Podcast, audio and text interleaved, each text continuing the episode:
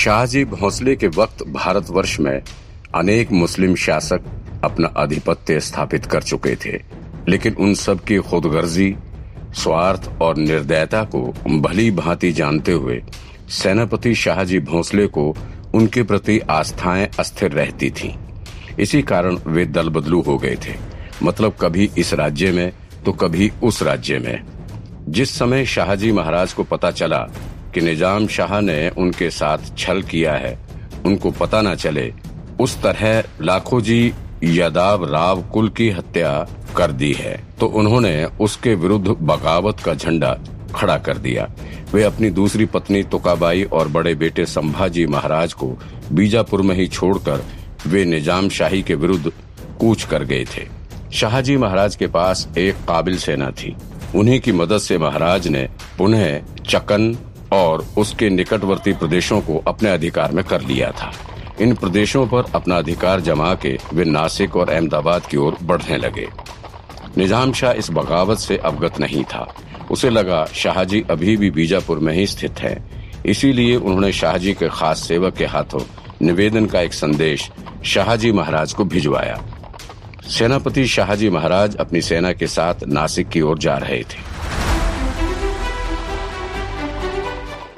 एक रात उनके छावनी में उनका सेवक आया, सिर झुकाकर प्रणाम किया और कहा, शाहजी महाराज की जय हो। महाराज ने तुरंत पूछा, अरे सेवक, तुम और यहाँ? सेवक ने कहा, फ़िक्र मत कीजिए महाराज, मैं छुपते छुपाते आया हूँ।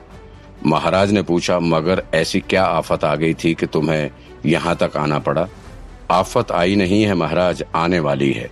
सेवक ने संदेश देते हुए कहा, लीजिए, निज़ाम शाह ने आपके लिए एक संदेश भेजा है। संदेश में लिखा था, शाहजी महाराज, मुगल बादशाह शाहजहां ने अपने भाई शहरयार की हत्या कर दी थी। खां जहाँ के बारे में शायद आप जानते होंगे कि कूच घटना के तहत वो नूरुद्दीन मोहम्मद जहांगीर का दुश्मन बन चुका था। तब जहांगीर ने उसे दंडित किया और उससे उसके क्षेत्र भी छीन लिए थे। लेकिन जहांगीर के बेटे शाहजहां ने खां जहाँ को माफ़ कर दिया था। शाहजहां ने उससे दोस्ती का हाथ बढ़ा लिया और उसके सारे क्षेत्र वापस भी कर दिए। लेकिन शाहजहां ये नहीं समझ पाया कि उसके पिता जहांगीर ने खाजहां को यूँ ही दुश्मन नहीं बनाया था। खाजहां की धोखेबाजी ही दुश्मनी का कारण थी। अभी संदेश पूरा भी नहीं हुआ था कि शाहजी महाराज हंसने लगे। सेवक ने पूछा, क्या हुआ महाराज? ऐसा कौन सा चुटकुला लिख दिया था निज़ाम शाह ने जो आप इतने हंस रहे हो? महाराज ने हँसते हुए कहा चुटकुला तो नहीं है, लेकिन चुटकुले से कम भी नहीं है। धोखे से लखू जी यादव राव के कुल का कत्ल करने वाला निज़ाम शाह बोल रहा है कि खां की धोखेबाजी ही शाहजहां से दुश्मनी का कारण थी। संदेश में आगे लिखा था, कुछ दिन बाद दोनों में पुनः अनबन हो गई थी और खां ने शाहजहां के विरुद्ध युद्ध का बिगुल बजा दिया। मगर उनकी सैन्य शक्ति उतनी नहीं थी कि वो शाहजहां से टक्कर ले पाए। परिणाम स्वरूप वो मुगल सेना के हाथों हार गया और वहाँ से भागकर निज़ाम शाह की शरण में आ गया। और आप जानते हैं कि हमारी शरण में आए हुए हर बंदे को सहायता मिलती है। इसीलिए हमने ये तय किया है कि शाहजहां को हमारी शरणागति मिलेगी और शाहजहां को हमारी शत्रुता मिलेगी। इसीलिए हम चाहते हैं कि आप बीजापुर से पूना आ जाओ और शाहजहां से युद्ध करने के लिए आप हमारी सेना का नेतृत्व करो। संदेश पढ़कर शाहजी महाराज सोच में पड़ गए। सेवक ने कहा, क्या हुआ महाराज? कोई अशुभ समाचार है? महाराज ने सोचते हुए कहा, नहीं सेवक, अशुभ समाचार नहीं है, पर निवेदन पत्र है। निज़ाम शाह, शाहजहां के विरुद्ध युद्ध करने की सोच रहा है, जिसमें मुझे सेनापति बनने का निवेदन दिया है। सेवक ने हाथ जोड़कर कहा, माफ़ करना महाराज, छोटा मुँह बड़ी बात, लेकिन मुझे लगता है कि निज़ाम शाह के पास वापस जाना उचित नहीं, क्योंकि इसके दो कारण हैं। खाजहां और निज़ाम शाह। महाराज ने कठोर आवाज़ में कहा, स्पष्ट करो सेवक, क्या कहना चाहते हो? महाराज, पहला कारण ये है कि आपको बताए बिना ही निज़ाम शाह ने जीजाबाई के पिता और भाई को मार दिया। मतलब आपके साथ धोखा किया है। सेवक ने खुलासा करते हुए कहा। महाराज ने पूछा, और दूसरा कारण? सेवक ने कहा, दूसरे कारण में आप खाजहां का चरित्र देखिए। जिसने पहले जहांगीर को धोखा देकर शाहजहां से दोस्ती की फिर शाहजहां को धोखा देकर निज़ाम शाह से दोस्ती की। अब ना करे नारायण, लेकिन अगर उसने निज़ाम शाह को भी धोखा दिया तो?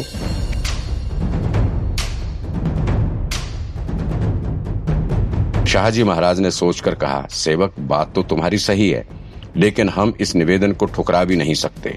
तुम्हारी बातों का ध्यान रखेंगे और उन दोनों धोखेबाजों से सतर्क रहेंगे। शाहजी महाराज अपनी सेना लेकर बीजापुर चले गए। और अपनी पत्नी तुकाबाई और अपने बेटे संभाजी को लेकर पुनः पूना जाने की तैयारी में जुड़ गए। शाहजी का पुणे जाना तय हो चुका था, इसलिए उसने आदिल शाह को सूचना भेजी। सूचना पढ़कर आदिल शाह ने एक बार मिलने की फरमाइश की, लेकिन शाहजी के पास कम वक्त होने के कारण वे आदिल शाह की भेंट नहीं कर पाए थे। जब आदिल शाह को पता चला कि शाहजी महाराज उससे मिले बिना ही बीजापुर से पूना रवाना हो गए, इसके कारण गुस्से में आकर आदिल शाह ने शाहजी महाराज को मारने के लिए मुरार जगदेव नामक एक मराठा सरदार को कार्य सौंपने का फैसला किया। उसने मुरार जगदेव को अपनी कचहरी बुलवाया और आदर सत्कार से स्वागत किया। फिर सुल्तान आदिल शाह ने मुरार जगदेव से कहा, मुरार जी जगदेव, आप हमारे बहुत वफादार योद्धा हो। आप पर भरोसा करके एक महत्व कार्य सौंप रहे हैं। क्या आप तैयार हैं? मुरार जगदेव ने सिर झुकाकर कहा, नवाब साहब आपका हुक्म मेरे सर आँखों पर। आप आदेश कीजिए, मैं आपकी सेवा में क्या कर सकता हूँ। आदिल शाह ने कहा, सेनापति शाहजी महाराज को खत्म करना है। सुनने में आया है कि वो अभी निज़ाम शाह की सेवा करने पुणे जाने वाला है। हम चाहते हैं, आप एक ही तीर से दोनों को चीर दो। हमें शाहजी और निज़ाम शाह दोनों हमारे कदमों में चाहिए। मुरार जगदेव ने कहा, नवाब साहब, आप बेफिक्र रहिए। आपका काम हो जाएगा। इस सेनापति को मैं अपने ढंग से खत्म करूँगा। कुछ समय से ज़्यादा ही शाणा बन रहा है। अब पूना प्रस्थान करने की मुझे इजाज़त दीजिए। यद्यपि मुरार जगदेव का सैन्य बल शाहजी से बहुत कम था, लेकिन वो फिर भी पुणे की ओर कूच करने लगा। संयोग से मुरार जगदेव ने दूसरे रास्ते से पूना के लिए प्रस्थान किया। इस चतुराई से वो शाहजी से पहले पहुँच गया और संपूर्ण क्षेत्र को तहस नहस कर दिया। उसकी सेना ने चारों ओर आग लगा दी थी। मौका देखकर उसने शाहजी के पुणे वाले महल में भी आग लगा दी थी। पूरी पूना नगरी आग में जल रही थी। शाहजी ने पूना पहुंचकर देखा कि पूरा पूना शमशान बन चुका था। वहाँ की प्रजा ने बताया कि मुरार जगदेव आया और तहस नहस करके चला गया। मुरार जगदेव का नाम सुनकर शाहजी को पता चल गया कि इस पूरे षड्यंत्र के पीछे आदिल शाह का हाथ है। फिर भी वे हिम्मत नहीं हारे। उनके परिवारजनों को पुणे में ही छोड़कर वे निज़ाम शाह की ओर बढ़ने लगे। लेकिन रास्ते में उन्हें खबर मिली कि निज़ाम शाह जेल में बंद था। अभाग्यवश उसकी मृत्यु जेल में ही हो गई थी। उसके छोटे बेटे हुसैन शाह को गद्दी पर बिठाया गया और फत्ता खां उसके राज का संचालन कर रहे थे।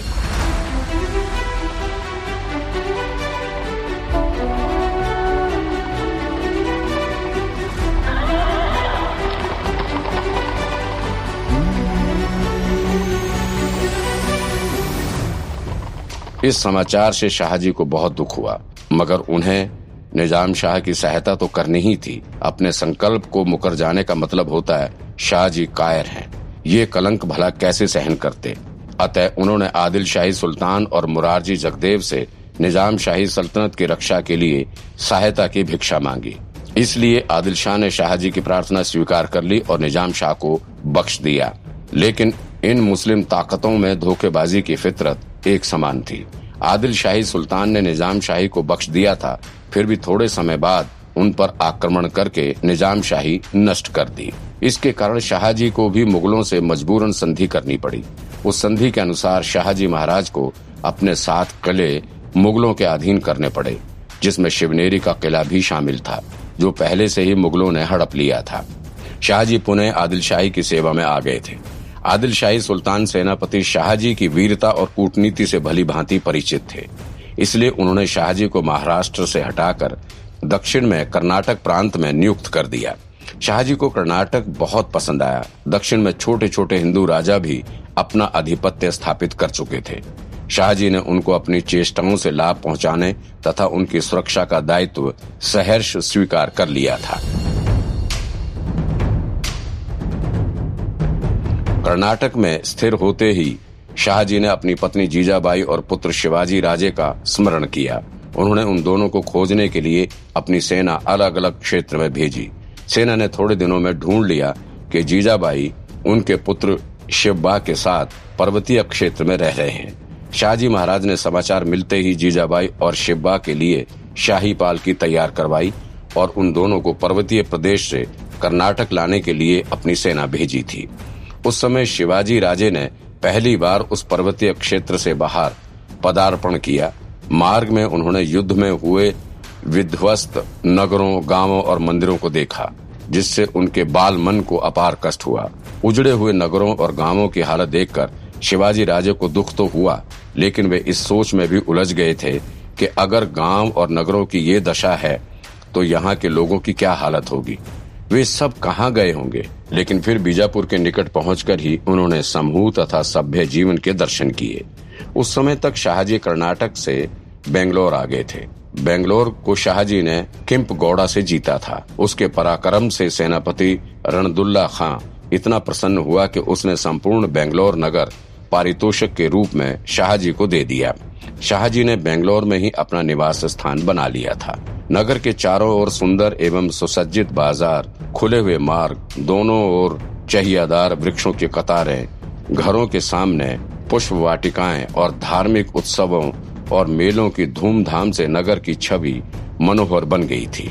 नगर से निकलते हुए पालकी बेंगलोर की ओर बढ़ी और देखते ही देखते शाहजी महाराज का महल आ गया था। जब जीजाबाई और शिवाजी राजे महल पधारे, तब शाहजी ने उनका शाही तौर तरीके एवं हिंदू परंपरा से स्वागत किया। महल में प्रवेश करते ही जीजाबाई ने शाहजी के पैर छूकर प्रणाम किया। जब शिवाजी राजे ने उनके पिता के पैर छूकर प्रणाम किया, तब शाहजी ने खुशी से उनको गले लगाया और कहा, शिवबा, कितने वर्ष हो गए तुम्हें देखे हुए। आखिरी बार जब तुम्हें देखा था, तब तुम बहुत छोटे थे।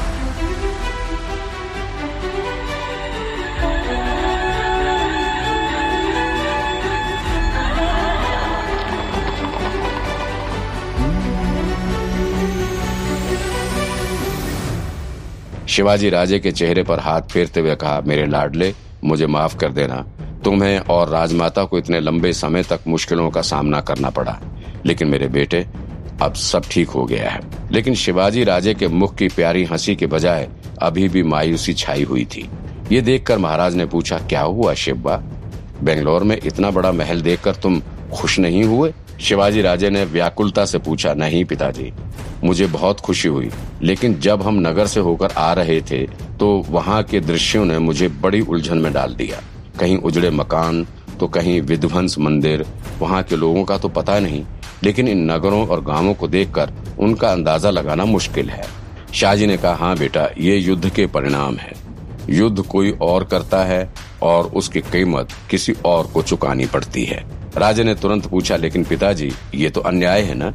किसी राजा को दूसरे किसी राजा से तकलीफ़ है तो उन दोनों की दुश्मनी के बीच इन मासूम गाँव वालों और नागरिकों का क्या दोष? शाहजी ने बताया शिवबा यहाँ का यही नियम है, लेकिन तुम इन बातों को छोड़ो। तुम और तुम्हारी माँ साहब इतना लंबा सफ़र काट कर आए हो तो थोड़ा विश्राम कर लो। इतना कहकर वे वहाँ से चले जाते हैं।